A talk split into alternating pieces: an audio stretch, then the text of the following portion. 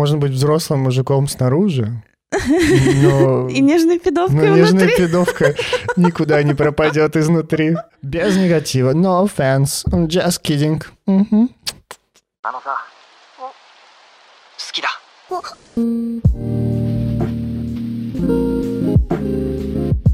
Мы расстались и обесценили все песни про созависимость. Всем привет, это подкаст «Мы расстались». С микрофонами Анастасия Яршова, сексолог, блогер, психотерапевт, предводитель всех счастливых. Что, все, что ли? Нет никаких регалий больше? И Никита Савельев, редактор, блогер, продюсер, предводитель всех красивых и будущий гештальт-терапевт. Йоу, я не обесценивала песню про созависимость. Я люблю драму. Сегодня наша тема, как вы могли догадаться, это зависимые и контрзависимые отношения. Мы попробуем внести ясность в эти термины, расскажем, что это такое, как мы их понимаем, расскажем о признаках зависимых отношений и контрзависимых отношений, расскажем, наверное, чуть-чуть затронем, откуда вообще берется вот это вот желание быть зависимым от партнера, либо, наоборот, контрзависимым от него. В общем, сегодня, как вы поняли, в этом выпуске будет много слов «зависимость», «контрзависимость» и вот все такое. Давайте разбираться. Погнали. Давай начнем с самого такого простого для понимания. Давай, это да? С чего? С признаков зависимых отношений. Как понять, что ты находишься в зависимых отношениях? Ну, мне кажется, самое основное... Мы сейчас говорим про эмоциональную зависимость от партнера. И самое простое понимание, что отношения зависимые, это когда мне кажется, что в моем партнере сосредоточен весь мир. Я не мыслю своей жизни без партнера, и мне кажется, что без отношений моя жизнь вообще потеряет все краски, потеряет вкус, станет серой, ненужной и вообще отвратительной. Кто пел вот эту вот песню? «Я не могу без тебя». «Я не могу без тебя». Да, кто это пел? Я не помню. Ну, в общем, кто-то явно очень зависимый, созависимый человек. Да. Это вот как раз про зависимые отношения, когда вот вы понимаете, что вы не можете без партнера, когда вы разрушаетесь, когда его рядом нет, когда он уходит, когда он теряется из виду. Это как раз про зависимые отношения. Блин, мне теперь хочется там весь текст, потому что я не помню, вот часть там «я не могу без тебя», «я не могу без тебя», «ты-ды-ды-ды-ды-ды-ды», и потом все повторится опять. И это прямо, блядь, про зависимые отношения, да. Потому что оно все повторяется по кругу. Зависимым отношениям свойственно, вот значит, такой фокус на партнера, и регулирование своего состояния по партнеру. То есть как будто бы партнер что-то может сделать или чего-то не делает, и поэтому вам хорошо или плохо. И такое вот бесконечное ожидание от партнера, что он уже как бы выйдет и зайдет нормально, пойдет на психотерапию, начнет зарабатывать, будет дарить цветы, будет как-то угадывать ваши желания. Вот такая надежда бесконечная на изменение партнера. Я бы предложил тебе разделить это на два отдельных пункта, потому что вот ты вначале важную часть сказала. Давай про нее тоже как-то акцентируем. Про фокусировку внимания на партнера и про зависимость вот этого состояния своего от состояния партнера. То есть когда партнеру плохо и вам плохо. Когда в отношениях у вас... Или наоборот, когда партнеру либо... хорошо, а вам плохо. Да, когда вот это вот ваше хорошо или плохо зависит от того и только от того, что происходит в ваших отношениях. Ну, может быть, не прямо только, но в большей своей части, да. Ну, давай пример приведем. Ну, например... Ну, поругались... Ну и все, и ты, например, не можешь есть, работать, да. И общаться ни с кем общаться, людьми. Ты можешь только плакать, и там вот как бы уже глаза опухшие, уже сил нет, но ты можешь только плакать, все как будто бы вот мир разрушается. Или, например, у партнера начинает переть по работе, и у него там какая-нибудь конференция, потом командировка, повышение, и ты начинаешь очень сильно как-то вот... переживать и тревожиться, и злиться, что как будто бы работа отнимает у тебя партнера. Ну, это очень сложно. Здесь такая сложная граница с ревностью, с обычной какой-то, с нехваткой какого-то общения. Ревность такая вот как бы токсичная ревность, она тоже, конечно, свойственна зависимым отношениям, конечно, да. Потому что в зависимых отношениях сложно говорить честно, сложно быть честным и сложно доверять. То есть вот возникает очень много подозрений, недоверия, такого, а точно ли... Это тоже один из признаков. Да, и такого поиска, знаешь, поиска подвоха, поиска обмана. Постоянное ожидание подставы какой-то. Это он сейчас говорит «любит», а через минуту? А через минуту пойдет уже ебаться со своими шкурами. Вот, ну, примерно так.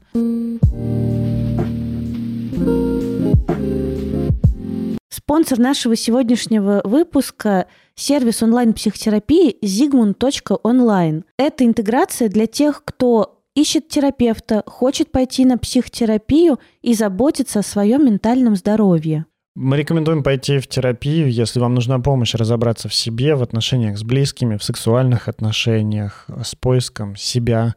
Если у вас есть недовольство личной жизнью, какие-то страхи, фобии, выгорание. А попробовать психотерапию, подобрать первого специалиста под ваш запрос и начать работать с ним можно с помощью сервиса онлайн-психотерапии Zigmund.Online. Zigmund.Online — это удобно, не нужно переживать о квалификации психотерапевта. На сервисе их проверяют образование, сертификаты и собеседуют. Все терапевты, работающие через Zigmund.Online, проходят обязательную супервизию и личную терапию, а это очень важно для работающего терапевта. Я всегда так говорю. Со специалистом из Zigmund.Online можно заниматься из любого города, с компьютера, планшета или телефона.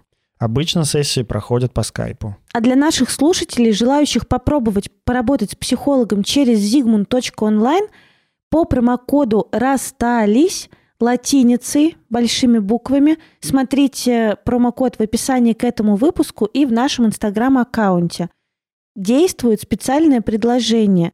Первые 2 онлайн-сессии вы получите за 2190 рублей вместо 4980 рублей. Грубо говоря, вместо 5000 за 2200 вы получите первые 2 онлайн-сессии, и с ними вы сможете освоиться и почувствовать первые перемены. Промокод «Расстались» и ссылку на Zigmund.Online ищите в описании к этому выпуску или в нашем Инстаграм-аккаунте. Заботьтесь о своем психическом здоровье вместе с нами и Zigmund.Online.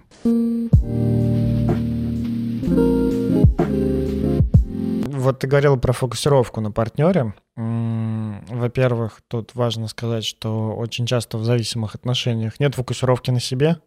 Ну, то есть вообще себя не замечаешь, не можешь отделить себя как вот отдельного... Ну, как-то вот отстроить себя как отдельного человека, имеющего собственные чувства и внешние стимулы другие, не из отношений, не от партнера, который может быть, например, там увлечен работой, расстроен неудачами в каком-то деле, который может быть просто, не знаю, там приболеть или радоваться хорошей погоде. Знаешь, что я хочу сказать? Что да, конечно, безусловно, нет фокуса на себе, и это часто такое незамечание себя. И если приводить пример, то, скорее всего, будет такое послание, что я все делаю для партнера, я все вкладываю в отношения, а вот типа он не видит, не ценит еще что-то. Да, то есть там вот... будет слово «ради». Ради, да, ради. Вот ради партнера, ради отношений, вот как бы да, я вот это вот делаю что-то ради кого-то другого. Да. Такая как бы жертва с собой и все как бы на алтарь любви. Но, что примечательно, в зависимых отношениях и личность партнера тоже не будет увидена, да. Потому что в зависимых отношениях очень много ожиданий от партнера, ожидание от того, каким он должен быть, ожидание, как он себя должен вести, как вот как бы должны развиваться отношения, как они должны выглядеть, что должен делать партнер. Часто в зависимых отношениях партнер идеализируется, часто, наоборот, демонизируется. Ну, это, наверное, такие два полюса одного и того же. Да. Как бы между ними может качать. Но я скорее про то, что реальный человек там не замечается. Как бы ты качаешься на своих качелях ожиданий, разочарований, очарований, потому что могут быть какие-то моменты приятные, и тогда они воспринимаются как вот типа таинство, это что-то наше вот такое вдвоем совместное, на самом деле он хороший человек. А, вот еще, знаешь, зависимым отношениям свойственна расщепленка. Как раз вот про эти качели, если говорить, что вот это вот хороший человек, а тот человек, который, не знаю, например, меня пиздит эмоционально, или вот как-то не соответствует моим ожиданиям, или, правда, проявляет какое-то насилие, а может быть, не проявляет насилие, а просто как-то хорошо живет свою жизнь. Угу. Это его вторая темная часть личности. Да, это не он. Да, это часто так происходит, что мы как будто бы даже думаем о двух разных людях. Ага. И часто можно услышать такие слова, что как будто бы два человека в нем живет. Ты не такой. Ты не такая. Это если партнеру говорить. Ага. А вот если как бы слушать рассказ про партнера, то чаще всего будут говорить, что в нем как будто бы два человека. Ага. Или рассказывать так вот как бы про плохие обстоятельства и про хорошие обстоятельства, как будто бы это реально два человека. То есть такая несостыковка. Да. Это про какое-то неприсваивание себе, неприсваивание человеку всех его качеств. Это про отрицание реальности. Ты тоже вот сказала, важно это как-то вот отдельно подчеркнуть, то, что в зависимых отношениях очень часто есть место для надежды на то, что все изменится, на то, что вот он исправится, на то, что он пойдет в терапию. Будет больше зарабатывать, будет дарить цветы, подарки, перестанет пить, перестанет меня бить. Да, начнет любить детей и вот так далее и тому подобное. Захочет детей, захочет жениться, в общем. Да, и очень часто еще помимо этой надежды есть еще и безнадега, которая, на которую так или иначе, сознательно или бессознательно, обращаешь внимание, замечаешь, что очень давно ничего не меняется. И как-то предпосылок к тому, что поменяется, тоже нет. Да. В зависимых отношениях, правда, где-то в глубине души на вопрос, что «а ты точно хочешь быть в этих отношениях?» вот где-то глубоко лежит ответ «нет». И правда, это тяжелые, изматывающие отношения. И вот, часто там, положа руку на сердце, люди говорят, что я не хочу быть в этих отношениях, я не могу быть в этих отношениях. Но и не могу выйти еще. А выйти часто не могу, потому что эмоциональная потребность вот в этой вот как бы близости, пусть даже плохой, пусть даже как бы не близости вообще, она настолько велика, и настолько страшно, как будто бы оказаться одному вот против всего мира, что ты готов оставаться и вот в отношениях с аллигатором. Правда, да, когда у тебя в партнере весь мир, отказаться от всего мира равносильно гибели, полнейшему уничтожению самого себя и превращению в пустое место. Это очень сильно пугает и тяжело. Я вот еще, знаешь, что хотел сказать? В зависимых отношениях, мы это тоже, наверное, как-то упомянули, но тоже вот хочется это подчеркнуть. В зависимых отношениях ты очень часто переступаешь через себя. То есть даже если ты начинаешь замечать какие-то свои там потребности, желания, нежелания, то, что тебе что-то некомфортно, что-то нехорошо, даже если ты их замечаешь, либо чуть-чуть чувствуешь, что где-то здесь тебе не очень, ты на это забиваешь. Ты переступаешь через себя, ты стараешься не обратить на это внимание, подавляешь какую-то свою там вот эту вот злость, недовольство и жертвуешь, собой. Вот это вот опять возвращаясь к тому ради, жертвуешь собой ради чего-то, чтобы вот там партнеру стало лучше, чтобы партнер там изменился, и тогда у вас будут хорошие отношения. Это все зависимые отношения. Что? Ты просто такой, это все зависимые отношения. Все такие, блядь, да пошло оно нахуй. Я, кстати, вот предостерег бы людей от диагностирования себя по нашему подкасту. То есть это и информация для размышления, для нахождения чего-то у себя, для изучения себя, но не для диагностирования, и явно не для таких, панических атак, потому что Господи, все пропало, я зависимый, или я там контрзависимый. И мой партнер зависимый, мы все зависимы, мы все умрем. Да, ужасно, как теперь жить, как теперь строить отношения. Про это мы тоже поговорим, просто не надо диагностировать себя. Я просто еще думаю, что я сам не могу себя диагностировать, я не могу про себя сказать, потому что в каких-то там своих ранних отношениях... У каждого есть какие-то зависимые паттерны. Да. Ну, у нас общество такое, мы живем в России, мы живем на постсоветском пространстве. Да. И песни у нас, и фильмы у нас такие. Это не только про Россию, это, мне кажется, вообще про все страны. Посмотри любой американский фильм, там, начало 2000-х, который мы смотрели, когда взрослели, и они все про то, что «я без тебя не смогу», «я тебя не брошу», «я тебя не оставлю». Я тебе помогу, я без тебя умру. И давай замечать, как меняется вектор, как все равно качается маятник в сторону эмоционального здоровья и какой-то индивидуальности. Слушай, я знаю мало. Мне нравится «Выживут только любовники», но я боюсь, что он контрзависимый. Он такой и есть. Чё, давай переходим тогда к контрзависимым отношениям. Контрзависимые, да, отношения. На контрасте с зависимым. Контрзависимый — это когда ты крутой, успешный, холодный сердцем. Не обязательно, кстати, крутой, успешный. Некоторые этого не получают.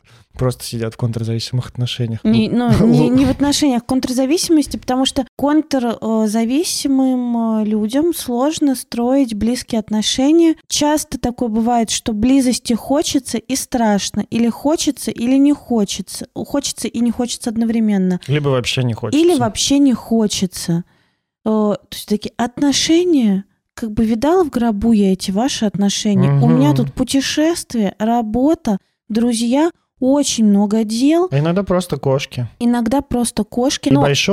И большой страх пораниться и расстроиться. Но знаешь, тут тоже зависит от степени контрзависимости, конечно. Потому что есть люди, которые, например, контрзависимые, которые настолько как бы не привязываются, что у них минимум вещей, одни ботинки, 2 джинс, 3 футболки, 3 толстовки. Так, понимаешь? Тогда я больше контрзависимый. Но ты похож.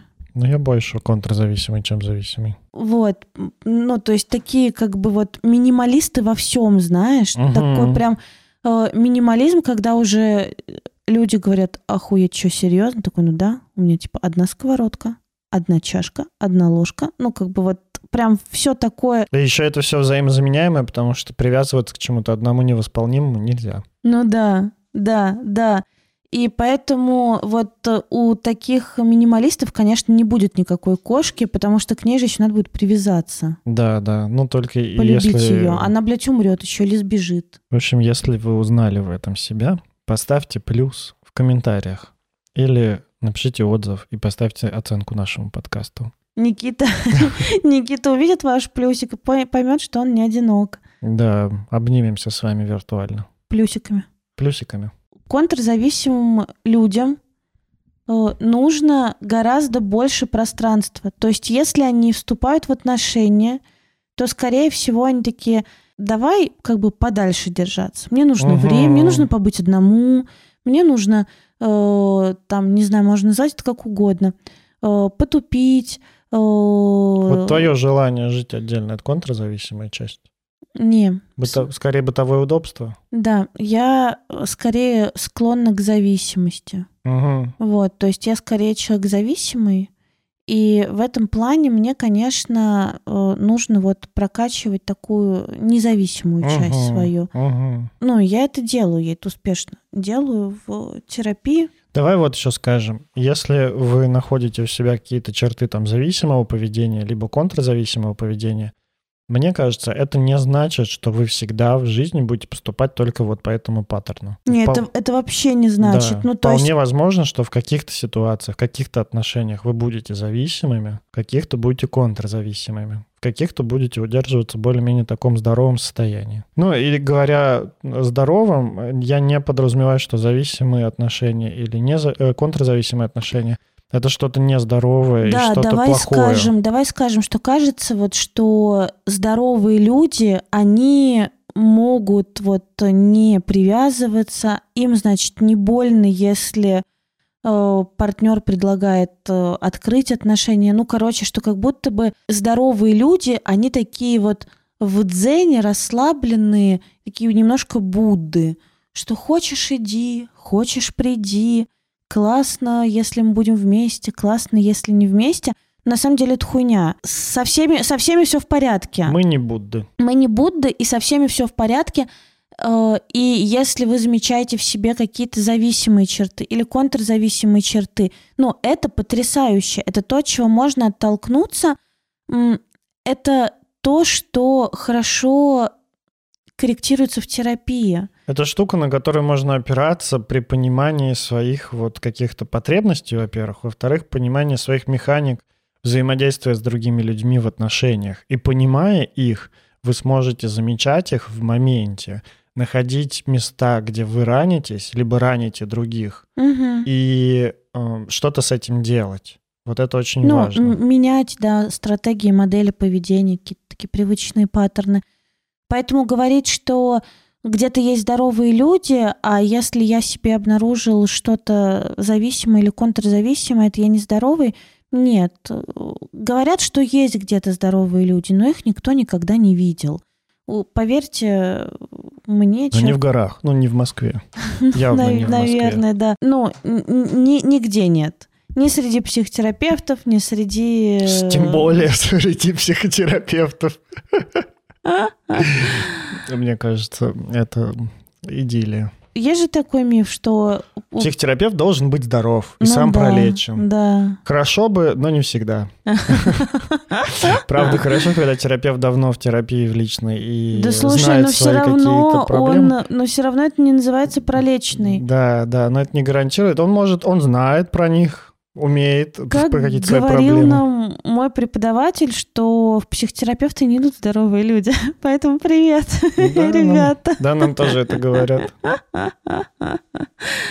Ой. И хочется сразу, знаешь, как-то отдалиться, сказать, это не моя стая. Да я просто осознанный, вот и пришел.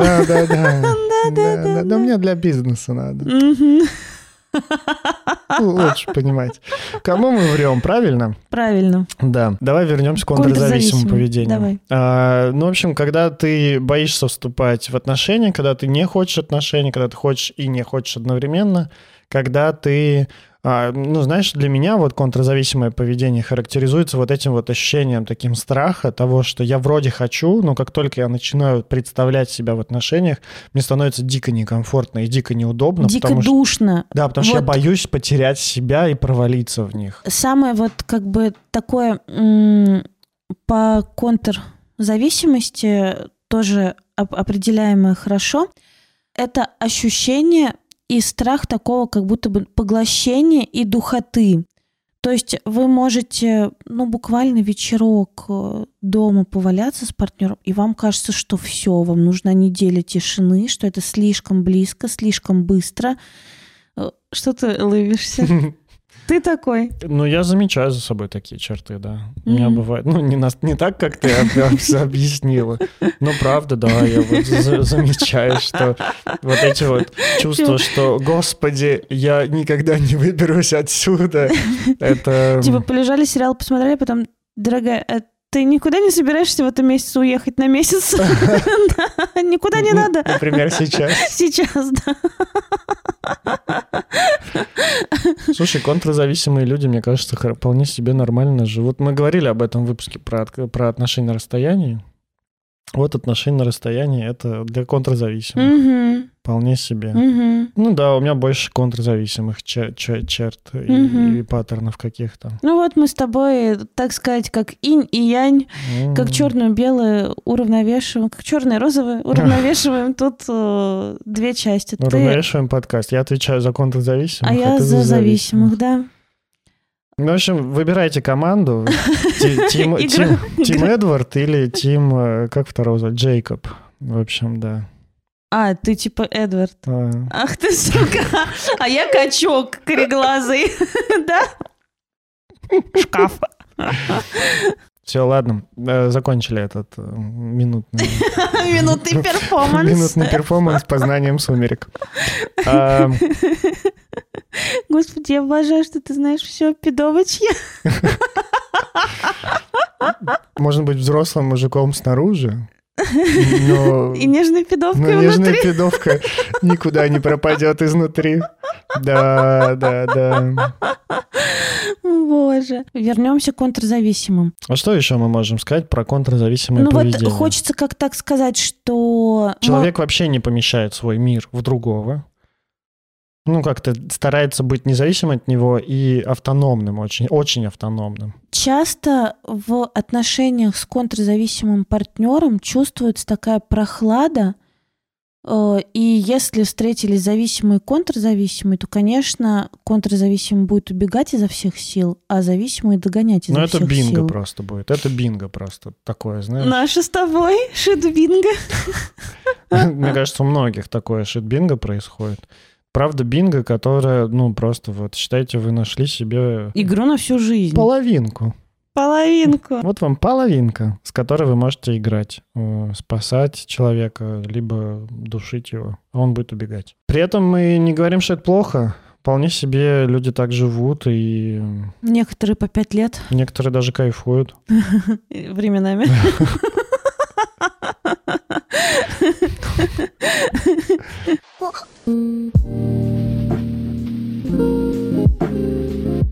Седьмого 7 апреля стартует курс по самооценке, который я написала и тщательно много лет подбирала упражнения, которые давала своим клиентам, которые ходят ко мне на терапию.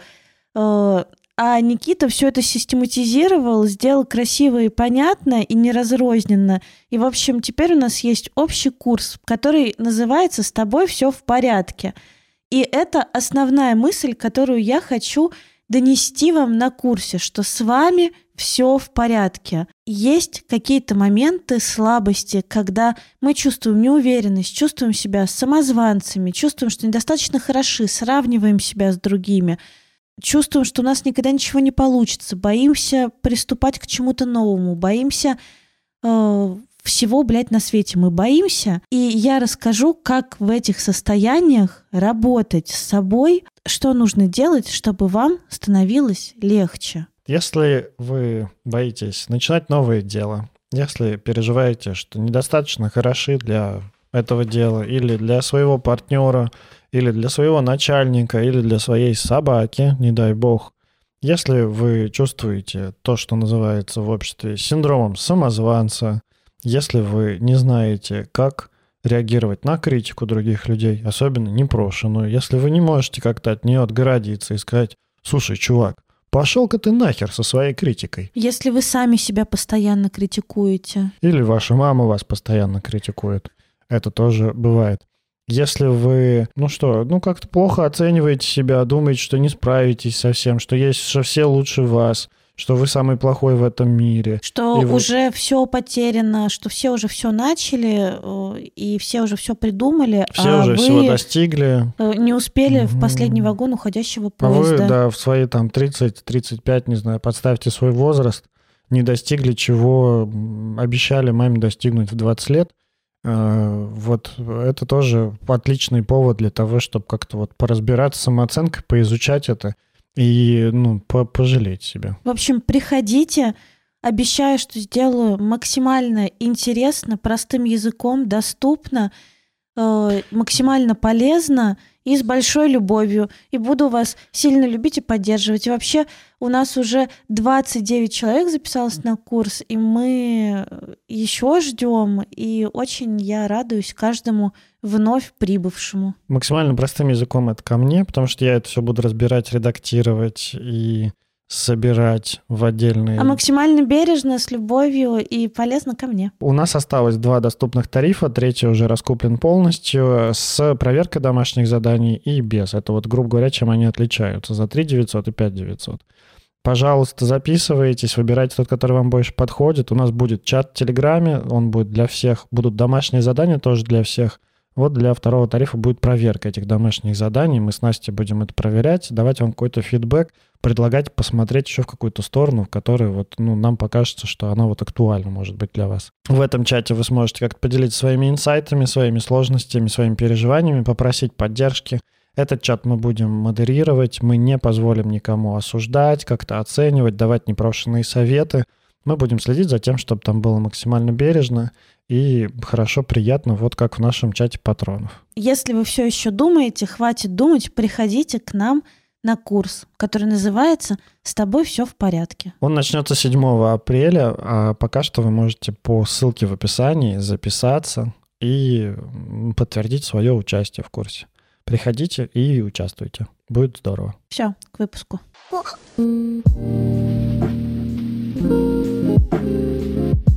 Откуда вообще появляется вот эта вот тяга к зависимому и контрзависимому поведению? Маленькое лирическое отступление очень важное, что вообще-то зависимость и контрзависимость — это две стороны одной медали.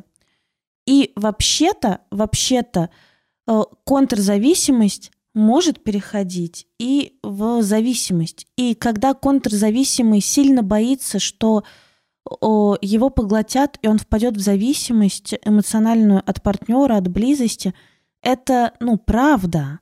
Это правда страшно, и это правда возможно.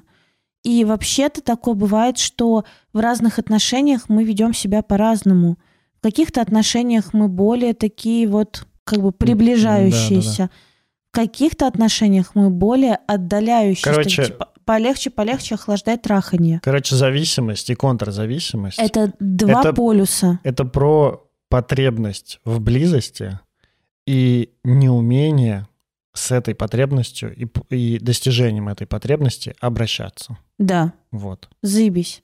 Зафиксируйте. Хорошо сказал. Говоря про потребность в близости, вот эта вот потребность в близости очень сильна, очень актуальна. Мы сейчас, может быть, кривыми словами это скажем, но достаточно просто, чтобы было понятно. Достаточно сильна, очень сильна, наверное, сильнее всего в младенческом возрасте, когда только-только человек появляется на свет, у него есть важный взрослый, с которым он устанавливает контакт. Обычно это мама, иногда папа, и другие, может быть... Это первый объект привязанности, первый взрослый, который вас растил. Да, и если в первый год, желательно побольше, жизни человека, жизни ребенка, вот этот вот близкий человек, объект привязанности, не уделяет ему достаточно любви какой-то, внимания, привязанности, не показывает, что с ним все в порядке, игнорирует. Это скорее, знаешь, про игнорирование потребностей, то есть, не знаю, когда ты плачешь, а к тебе не подходят. Да. Когда ты такой уже отчаиваешься, плачу, не плачу, ко мне не подходит. Игнорирование чувств и потребностей младенца. Да. Или, например, у мамы не было сил, или мама попала в больницу, или мама... Послеродовая депрессия. Да, попала в депрессию, и нет сил. Когда нет сил на ребенка, правда, это может... Да, это не всегда родители-фашисты. Это иногда просто родители, которые, как могут, так и справляются с родительством. Нет, тут вообще я даже не хочу ничего говорить. Родители всегда самые лучшие. Даже если ты в депрессии, ты самый лучший родитель, другого твой ребенок не хотел бы. Угу. Тут скорее про то, что мы хрупкие, люди хрупкие. Особенно в маленьком возрасте. Нет. Мы хрупкие всегда, понимаешь? Это нормально, что может не хватать сил на своего ребенка. И в этом плане, конечно, классно было раньше, когда жили деревнями, в больших домах, детей. Не начинай. А то сейчас ты опять встанешь на броневик, предложишь создать коммуну и поведешь за собой светлое будущее. Мы уже через это проходили. Никит! Я думаю, ты обязательно придешь к этой идее, к реализации, и мы обязательно об этом скажем в подкасте. Пока что я просто решила, что хочу рожать с подругами вместе. Хочу усы и лысину. Что? Хочу усы и лысину. Пока что поняла, что хочу усы и лысину и броневик. Никит! Давай вернемся. Он ужасный! Ужасный! Напишите в комментариях, что Никита ужасный. Давай вернемся к потребности в близости. которые от удовлетворения, которое в младенческом возрасте, сильно зависит вот этот тип привязанности, от которого уже растут ноги у зависимого и контрзависимого поведения. Угу. Вот давай по типам вот этой вот привязанности. Надежная привязанность — это когда мама замечает твои чувства, когда у нее достаточно сил откликаться на них. Я бы не хотела говорить вот сейчас именно там про маму и не маму, потому что... Значимый взрослый. Привязанность как бы может тоже видоизменяться. Ну, понятно, что в детстве вот она у вас как бы одна какая-то сформированная, и формируется такой привычный паттерн поведения, который, конечно, идет от материнской фигуры. Но потом, например, когда проходится сепарация с матерью, да, и у вас появляются и другие значимые взрослые в жизни, и вы видите другие примеры отношений, то и как бы привязанность может эволюционировать. Да, как бы вот в базовой настройке типа «она вот такая», в какие-то сложные эмоциональные моменты, в какие-то перегрузы вас будет, возможно, выбивать почву из-под ног, но это не значит, что нельзя сделать каких-то надстроечек, чтобы вот было комфортно и хорошо. Вот. Это очень важно, это важно сказать. Я, конечно, хотела оставить это попозже, а сейчас понагнетать. А я, видишь, какая добренькая, я не хочу нагнетать. Ну ладно, не будем нагнетать. В общем, правда, при вот это вот отношение с привязанностью, вот то, что мы называем, то, что мы будем сейчас называть типом привязанности, он может развиваться в зависимости от вашего опыта с другими важными для вас людьми.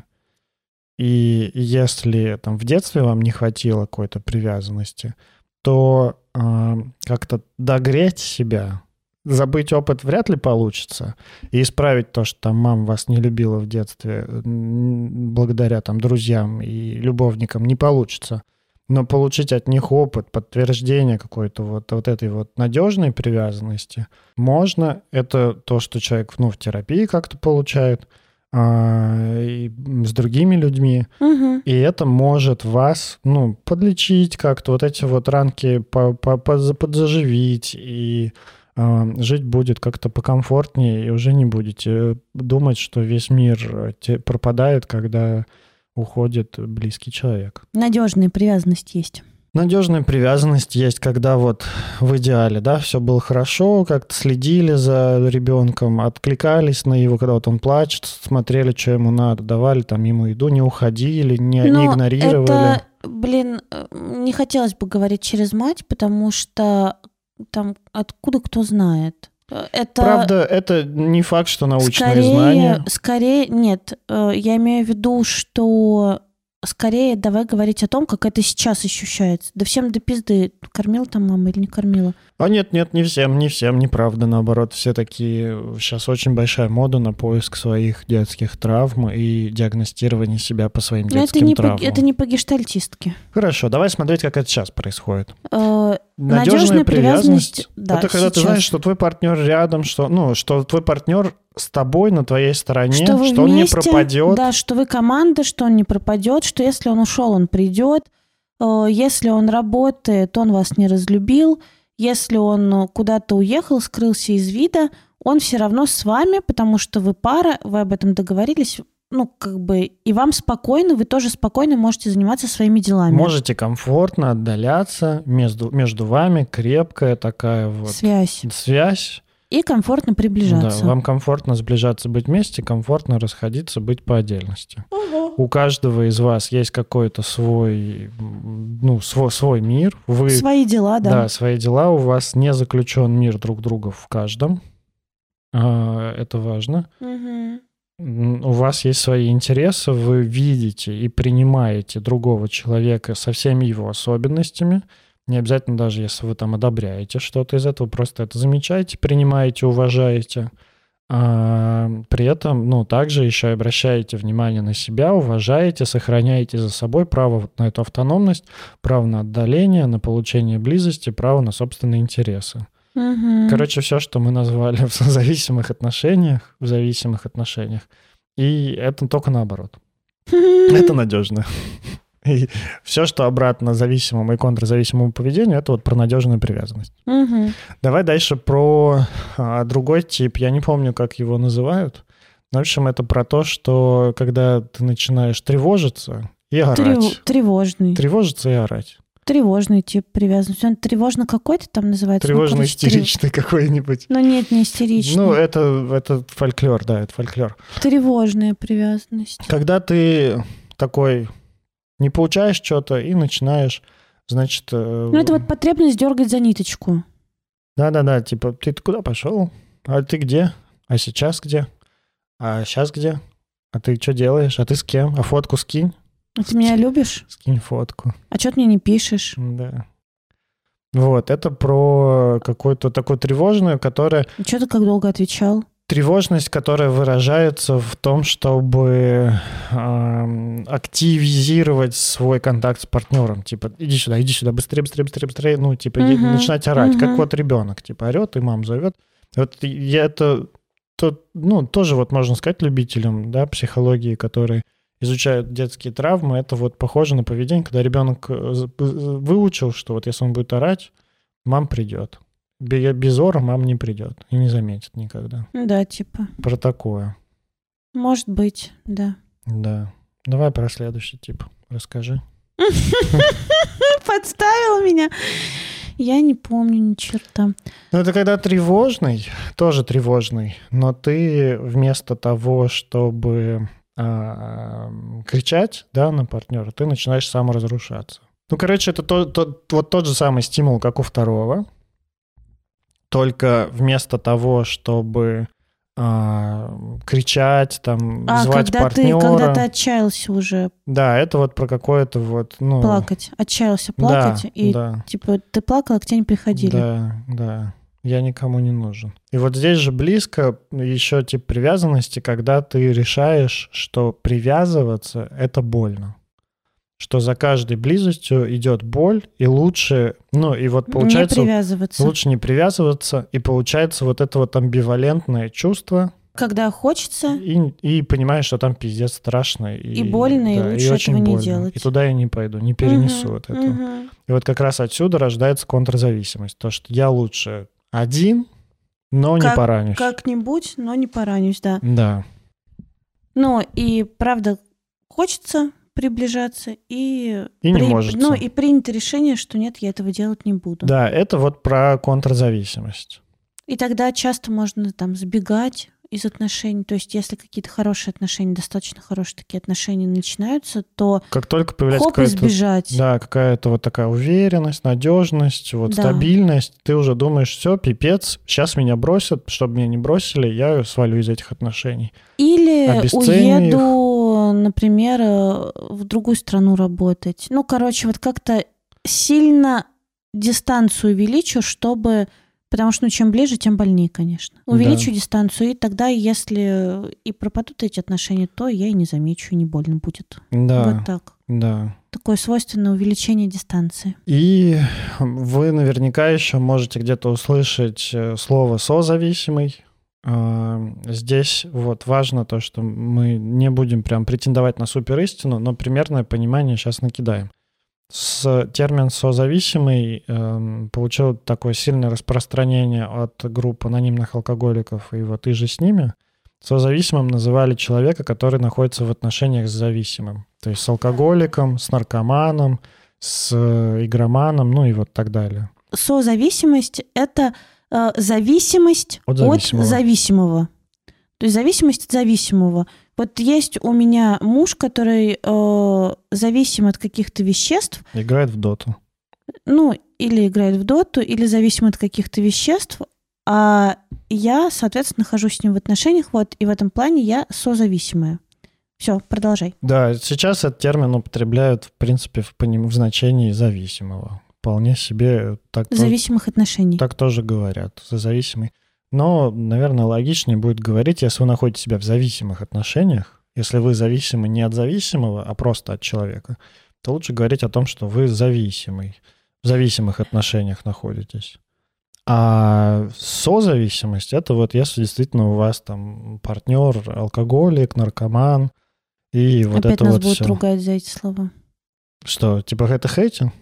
Ну да. Это, зависимый. Это если у вас партнер зависимый. Это без хейта. Если ваш партнер зависимый, тут, правда, нет никакого хейта, пожалуйста, если кого-то это задевает, ну, идите со своей задеваемостью к терапевту и поработайте над своей хрупкостью. Никого мы тут не обзываем и не дискредитируем. И не дискриминируем. Знаешь, есть люди, которые настолько хрупкие, что начинают доебывать всех вокруг своей хрупкостью. Да. Типа, вот, смотри, какой я хрупкий. Вот если ты сейчас не скажешь феминитиве при мне, то я просто такая обижусь. Да пошел ты нахуй. Обидишься. Без негатива. No offense. Just kidding. Это...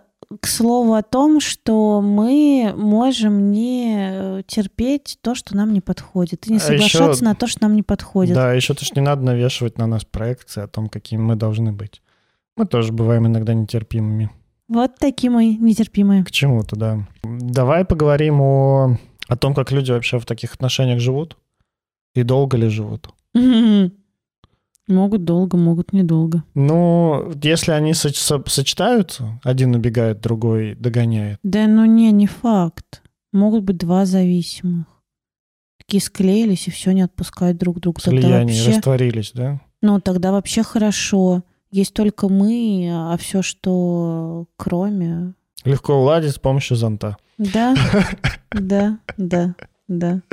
Главное нашу жижку это накрыть, чтобы в нее не попало что-то еще. Там только поют «Есть я и ты», а там вот есть «Только мы». Угу. Только мы. Вот есть «Только мы», да. Да. Мы покакали. Да. Мы поехали в отпуск, мы тут... Алена и Вадим какие-нибудь там, не знаю, Петровы ВКонтакте страница, где счастливые обнимаются... Вперед. Блять, столько пренебрежений, столько желчи в Никите вот по этому вопросику.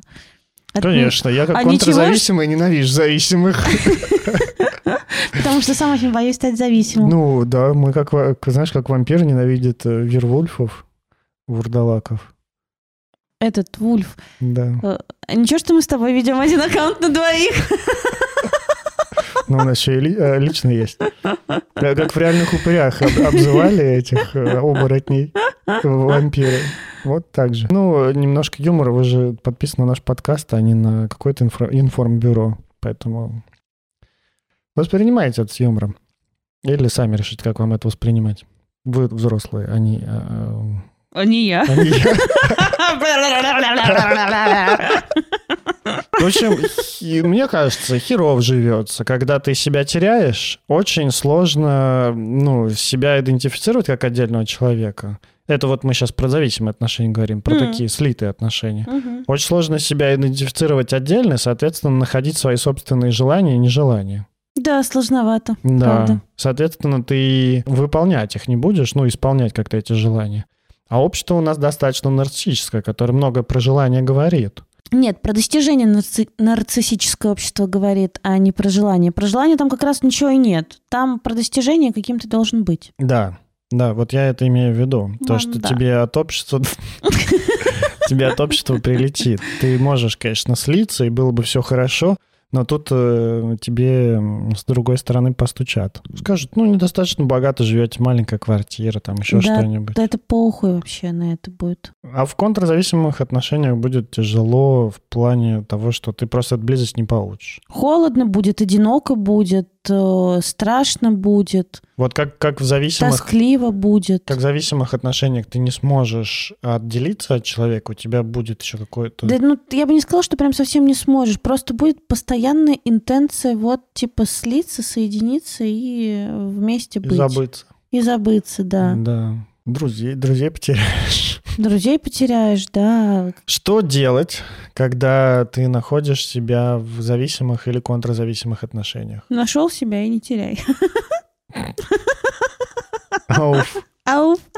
Ну давай, что ты там говорил? Я говорил о том, что если вы заметили себя в зависимых или контрзависимых отношениях, радуйтесь. Вы уже... Вы живой. Да. Вы живой, заметили, что что-то не так. Или что вам что-то не подходит. Что вам что-то не нравится. Да. Да. А не что-то не так. Хорошо бы найти вот эту вот свою потребность близости и разобраться, что с ней происходит. Удовлетворяется она или нет? Как она не удовлетворяется? Какие еще есть потребности, которые вы пытаетесь удовлетворить через такое как бы экстремальное приближение, например, к партнеру, или вот такое экстремальное отдаление от партнера? Например, приведи. Ну, например, самооценка. Поднять самооценку. Признание. Самооценку поднять за счет того, что я в отношениях. Ну, типа, если я в отношениях, значит, со мной все в порядке. И у меня должны быть нормальные отношения, хорошие даже, чтобы все видели, что со мной все в порядке. Да, ни в коем случае нельзя показывать другим, что у вас что-то может быть не так. Ну, или как бы не так, как принято. В смысле ты поедешь отдыхать без меня? Что люди скажут, что у нас не в порядке. Угу. Вот. Так нельзя отдыхать друг без друга. Ну, такая, знаешь, много интроектов, как правильно. И вот если все правильно, тогда хорошо. И поэтому такой вот как бы бесконечный пинг партнера, что типа давай как правильно. Угу. Да? У нас все правильно. Да, такая вот как бы... Ты не забыл, как правильно? Да. Такая... Алло, ну-ка давай... По методичке прогонимся еще разочек. Типа вот 10 пунктов правильных отношений. Мы спим в одной кровати, живем в одной квартире, хотим детей, хотим пожениться. Это уже 4. Ходим в одной одежде. Едим из одной тарелки, одной вилкой. Ни с кем не переписываемся, потому что друзей у нас уже нет. Друг с другом. В одном чате. На общей странице ВКонтакте, да. Ходим в одни и те же кафе и с друзьями ходим вместе всегда гулять. Да. Если они остались и не заебались нашими отношениями. Да, это вот такая вот... Да, байда. Методичка. Ты говоришь о правильной штуке, о том, что если вам отношения нужны, чтобы быть здоровым человеком, то, скорее всего, вы уже не здоровы. А ты чё, блядь, это мы ролями поменялись сегодня? Да, я компенсирую как там. Слава богу, хоть раз в жизни ты получишь всех пиздюлей мира просто, а не я. Я еще и не смеюсь сегодня, потому что я не выспалась. Я же, блядь, вообще ни за что не пролетит. Идеальный выпуск. Если вам нужны отношения, чтобы ваша жизнь была нормальная, то... Вы уже ненормальный, то ваша жизнь уже говно. Да, я озвучиваю Настины мысли из предыдущих 43 выпусков. Это, кстати, хороший вот момент обратить людям внимание на то, что если вам одному очень плохо, вы не можете вообще жить один, вам нужны отношения, тоже может быть про какую-то зависимость в отношениях вполне себе. А еще если вы никогда не были одни, не оставались одни, если вы... Из одних отношений в отношения ближайшие 15 лет все переходите. Да, прыгали из одних отношений в другие отношения. Если вам ужасно некомфортно выходить из отношений, не имея запасного плана, куда бы влиться еще раз. Если вы после того, как закончили отношения, тут же мигом находите человека, в которого просто влюбляетесь, он идеальный, офигеть какой. Или не идеальный, а просто пусть будет. Да.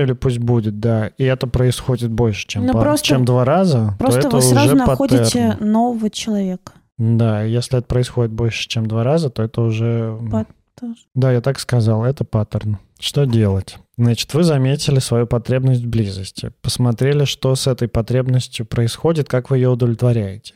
Смотрите, не удовлетворяете ли вы через партнера и отношения какие-то еще важные потребности в вашей жизни, типа там признания какого-то, вот лелеете свою самооценку, закрываете какое-то там дружеское общение и так далее. В общем, если это все концентрируется у вас в одном партнере, хорошо бы вот отделять... Признание, принятие. Находить вот эту вот витую пару, соединяющую вас, и определять, какие это проводки. И вот как-то вот изучать их, и потом смотреть, можете ли вы как-то построить себе опоры под каждую из этих потребностей, которая не будет замыкаться в вашем партнере. То есть можете ли вы получать признание на работе или там в делах каких-то, можете ли вы от друзей замечать какую-то свою привлекательность вообще на улице, в обществе, можете ли вы как-то получать какую-то близость еще и от друзей.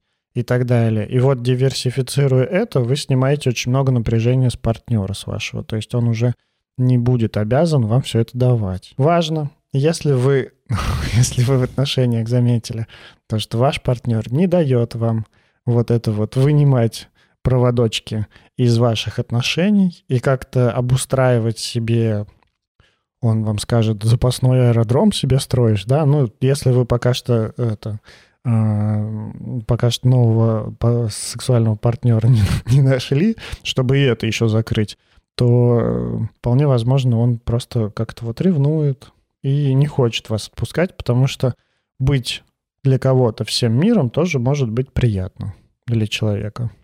Вот, но вернемся к вам. Вы выстраиваете какие-то опоры, вот эти вот, смотрите, можете ли вы на что-то опираться помимо ваших отношений, помимо вашего партнера. Ну да, это правда очень важно опоры в жизни иметь, ну потому что когда мы опираемся только на отношения, отношения заканчиваются, и все получается как бы вся почва из-под ног выбивается. Конечно, хорошо бы, чтобы у вас была работа и вообще такая вот как бы базовая безопасность. Базовая безопасность — это, конечно, деньги, это крыша над головой, и это все-таки люди, которые могут поддержать, понять как-то, помочь. Угу. Поэтому, конечно, хорошо бы иметь хотя бы небольшую подушку безопасности. Безопасное место. Ну да. Бункер, в котором в случае чего вы можете спрятаться. Ну, куда переехать, куда поехать, где жить. То есть, может быть, у вас есть своя квартира. Это если вы решите расстаться. Да, может быть, у вас есть друг или подруга, которые такие, да, в любое время дня и ночи, вот там комната для тебя есть. Приют. Да, крыша над головой – это очень важно. Деньги – это тоже очень важно. Соответственно, либо подушка безопасности и стабильная работа, либо как бы стабильная работа, даже ну, просто хотя бы стабильная работа, которая покрывает какие-то базовые расходы. Вообще осознание своих доходов и расходов, то есть сколько вам минимально нужно денег в месяц, чтобы жить. Это не та интеграция, Настя. Очень смешно, но это правда важно. Это правда. Настя говорит о опорах в случае, если вы решили расставаться. Но не обязательно, не всегда нужно. Даже если вы не решили расставаться, это хорошо чтобы, бы это иметь. Конечно, это чувство как бы безопасности дарит в отношениях и независимости. Да. Когда ты понимаешь, что ты можешь на себя опираться, что у тебя отложены деньги. Угу. Да, что у тебя есть работа, и если что, ты можешь себе сам все позволить. Да, хорошо. Это очень важно. Ты права. Это снижает уровень тревоги в разы. Я согласен. Никит, что, хорошенький стал? Не всегда вы можете принять решение расстаться, и вы можете продолжать вполне себе отношения и как-то там вот на парную терапию начать ходить, например, и изучать вашу потребность в близости и то, как вы ее закрываете совместно. И, соответственно, как-то с обеих сторон работать над отношениями. Такой-то вариант тоже возможен. Единственное, вот красная кнопка, не кнопка даже, а красный сигнал, да, если вас партнер бьет, если ваш партнер угрожает вам, если партнер... Применяет физическое, эмоциональное насилие. Финансовое, репродуктивное, какое угодно насилие. У нас про это тоже есть отдельный выпуск. Если вы не слушали, послушайте. Если партнер как-то абьюзит вас, насилует, неважно, физически там или еще как-то, то лучше из таких отношений, конечно, наверное, выйти. Или метафизически. Извините. Чакра твои натягивает. Ну, вот Настя просыпается. О чем мы еще говорим? Вот когда вы простроите какие-то опоры, да, которые помогут вам перенести... Ну вот представьте себе стул, и вот если он стоит на одной ножке, которая ваши отношения и ваш партнер, то его очень легко подрубить. Как только партнер отходит чуть-чуть, эта ножка начинает качаться, вы уже сидите нестабильно. И представляете вот опоры на друзей, на свою работу, на подушку безопасности, все, что Настя перечисляла, представляете как дополнительные ножки. Чем их больше, тем стул будет у вас устойчивее. И если что-то случится с партнером, либо он как-то захочет отдалиться, дистанцироваться, вам будет спокойнее сидеть, вам будет спокойнее выносить это. И так вы больше позволите, дадите больше партнеру места для маневра. Это тоже важно для каких-то таких здоровых отношений. И что еще? Ну, хорошо бы это все делать в терапии, потому что этот путь недолгий, особенно если у вас... Недолгий, наоборот. Простите. Этот путь долгий. Хотел выдать желаемое за действительное. Бывает. Этот путь долгий, особенно если у вас есть какие-то, правда, ну вот тяжелый опыт вот таких вот каких-то ненадежных отношений с ненадежной привязанностью. Для кого-то он может быть полегче, но все равно это гораздо проще проходить с терапевтом. Опять же, повторюсь в том, что терапия — это отличный опыт надежных каких-то отношений, которые понятные, предсказуемые. Отличный опыт надежной привязанности, да. Это вот то, обо что можно полечиться. Просто заметив про то, какие отношения у вас с терапевтом, вы сможете эти отношения потом перекладывать на отношения свои с партнером. Это очень классный, полезный опыт. Ну, не все так плохо, наверное, я бы сказал. Не так все грустно. Правда, можно как-то вот найти баланс и знать свои склонности, свои какие-то слабые стороны, свои вот эти вот склонности провалиться в отношениях или наоборот убежать из отношений. И зная их, вы тогда уже сможете как-то вот балансировать, корректировать свое поведение и понимать. Вы уже не просто будете думать, например, там, если вот вы контрзависимый, и человек как-то ревнует вас, да, вы уже не просто будете думать, что это другой истеричка и надо типа, съебывать отсюда. Что-то не понимает, да, и надо валить. А будете понимать, что, возможно, правда, вы где-то не додали какой-то близости, безопасности, опор каких-то, и сможете об этом поговорить. Это тоже очень клевый опыт. Хорошо бы так уметь. Ну, хорошо бы, да, уметь говорить честно про свои потребности и желания, слышать и реагировать на потребности и желания партнера, о которых он тоже прямо говорит, не обвинять его, не шеймить за то, что в смысле, блядь, ты хочешь с друзьями ездить отдыхать, а со мной что, не хочешь? А мы с тобой тоже вот не отдыхаем 2 раза в год. Я вообще не отдыхаю. Это правда. А Никита вообще не отдыхает, представляете? Фу, лох, травите его, насмехайтесь над ним, гоните его из общества нормальных, адекватных людей, которые отдыхают. Правда, я учусь отдыхать только. У меня уже, получается, выходные брать. Это прогресс, ребята, вы бы знали, какой. Это огромный прогресс, да. Выпуск сегодня получился достаточно... расслабленным, меланхоличным и успокаивающим, даст Бог. Давай коротко вывод подведем. Давай. Или впадлу. Впадлу, ну давай подведем. Ну, в общем, если в 2 словах, значит, созависимые — это сейчас так называют зависимых. Раньше это те, кто были зависимы от зависимых. Зависимые и контрзависимые — это две стороны одной медали. С тебя конфетка. Магазин закрыт. Это 2 стороны одной медали, которые растут из потребности в близости и неумения с этой потребностью обращаться. Есть несколько типов привязанности: надежный, тревожный, какой-то такой вот отрицающий, когда вы приняли решение, что да ну нахер эти ваши отношения. Ну, это вот что-то такое. Ученые спорят до сих пор. Да нет, просто мы забыли. Простите нас, почитайте сами. Мы же не информбюро. Да. Мне нравится твой подход. Ну, блядь, какая разница про название? Да мы правда, хорошо все расписали. Правда, какая разница? Да и обычному человеку такое подробное разделение да. не нужно. Привет, а у тебя какая привязанность? А у меня тревожная. Что, вы в Тиндере ее напишите, что ли? Все равно вас никто не поймет, а если поймет, то по-своему. Да, все равно лучше, как-то, знаете, на Тиндер надейся, на описание в Тиндере надейся, но сам не плашай. Вот надежная, ненадежная и амбивалентная. Да. И какая-то еще тревожная. Ну, в общем, всякие там типы привязанности. Напишите, что слушаете наш подкаст, и просто найдите тех, кто тоже слушает наш подкаст. Во, пара будет. Или приходите в наш чатик патронов, и там уже себе образовывайте пары. Шиперитесь.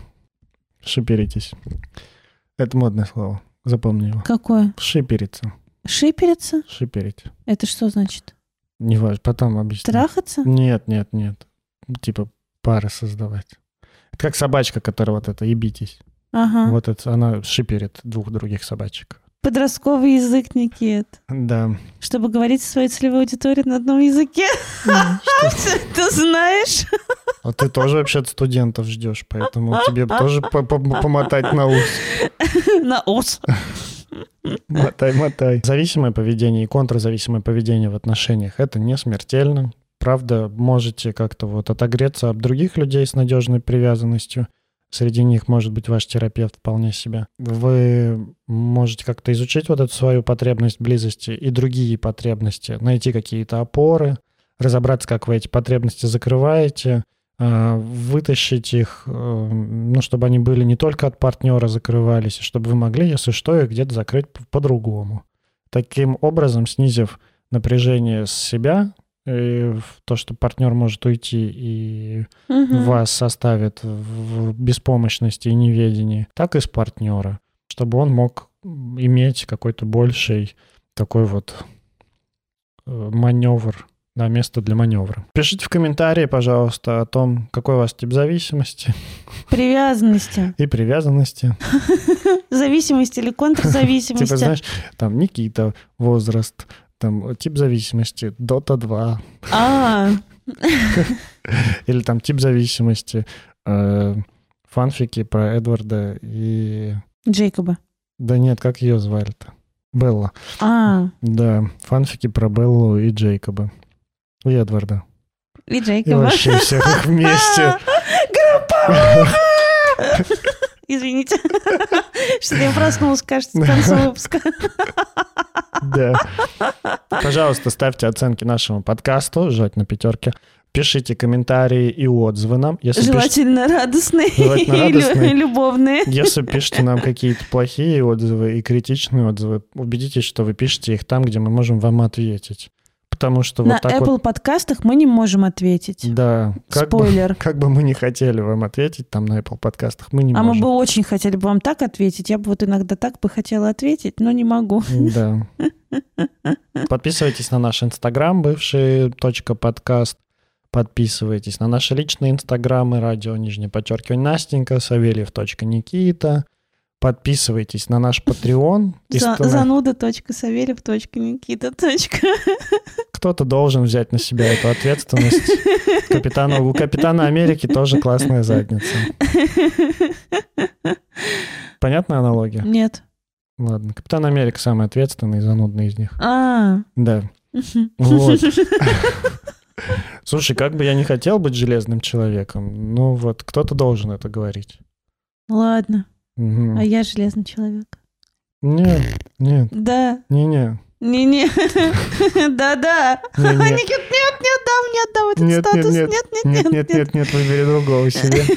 Почему? Выбери. Ты шутник, значит, ты человек-муравей. Это ты вообще, что ли, офигел? Сам ты муравей. Классный герой. Актер. Да. И режиссер. Я железный человек. Нет. Почему нет? Даже не думаю. Остроумная, богатая. Ладно, Никит, не плачь. Чтобы аудиослушатели наших не вводили в заблуждение, я не плачу, а смотрю с недовольством. Да, я не плачу, это просто дождь за окном. Настя, вот лучше бы ты в выпуске шутила, чем сейчас. Пожалуйста, подписывайтесь на наш Patreon, поддерживайте наш подкаст и становитесь участником нашего закрытого сообщества «Гнездо бывших». Это чат в Телеграме, где сидят все наши патроны, общаются, делятся какими-то своими историями, поддерживают друг друга, сочувствуют, договариваются о встречах, знакомятся, находят даже любовь, наверное. Пора бы уже, у нас там больше 200 человек. И мы там тоже с Настей сидим, отвечаем, когда можем. Нас можно призывать, мы тоже участвуем в этих всех движухах, кроме вот последней. Еще наши патроны организуют встречи, и мы с удовольствием встречаемся, общаемся в такой неформальной обстановке. Иногда, да. А еще вы можете, если просто хотите нам задонатить, в описании есть ссылка на sobit.ru. Это отправляется нам на кошелек, мы это пускаем на... кофе или технику, в зависимости от того, что нам нужнее сейчас. Обычно кофе. Потому что технику мы купили. Да. Рассказывайте о нашем подкасте. Спасибо всем, кто репостит нас в сторис. Спасибо всем, кто репостит нас в других социальных сетях.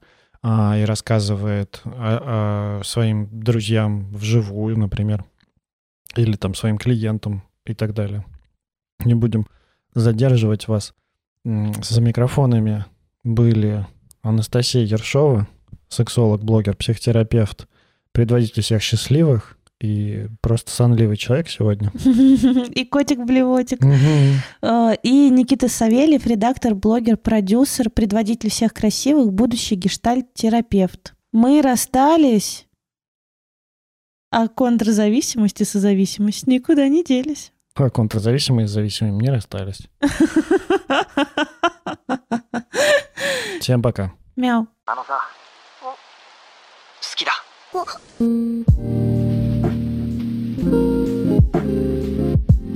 Господи, как я работаю с тобой? Уже 44 выпуска, пиздец. А до этого еще 3 года дружишь, и до этого еще 5 лет жил со мной. Господи. Да.